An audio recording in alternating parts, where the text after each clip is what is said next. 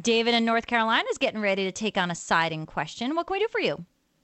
Uh, I have got a project I'm going to take on myself, and uh, it is a.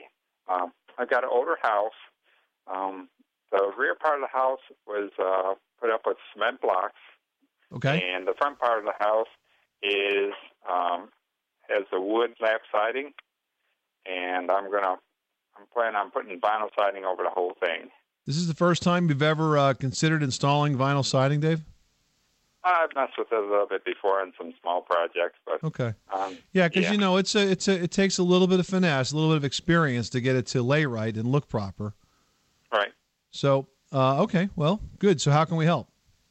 Well, as far as with the the block part of the house, obviously, I don't think I'm going to be able to nail the siding right up to the block.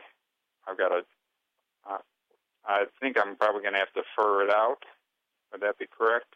That's a good question, David. And the Vinyl Siding Institute actually recommends that when you are applying vinyl siding over concrete block walls, that you do you, you do use a furring strip of at least three quarters inch thick.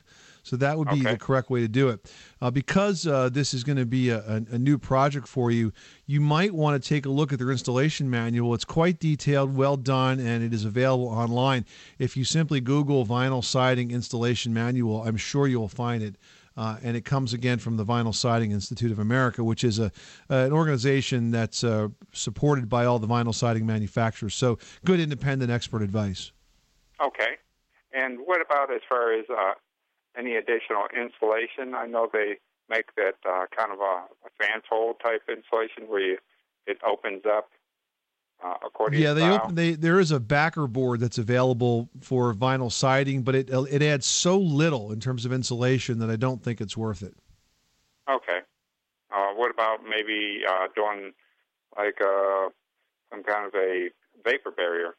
Would that well, a vapor barrier is, is, is clearly a good idea, but uh, you know, like a Tyvek or a product like that. Right. Okay. All right. Well, I appreciate your advice. You're welcome, David. Good luck with that project. Thanks so much for calling us at 888 Money Pit.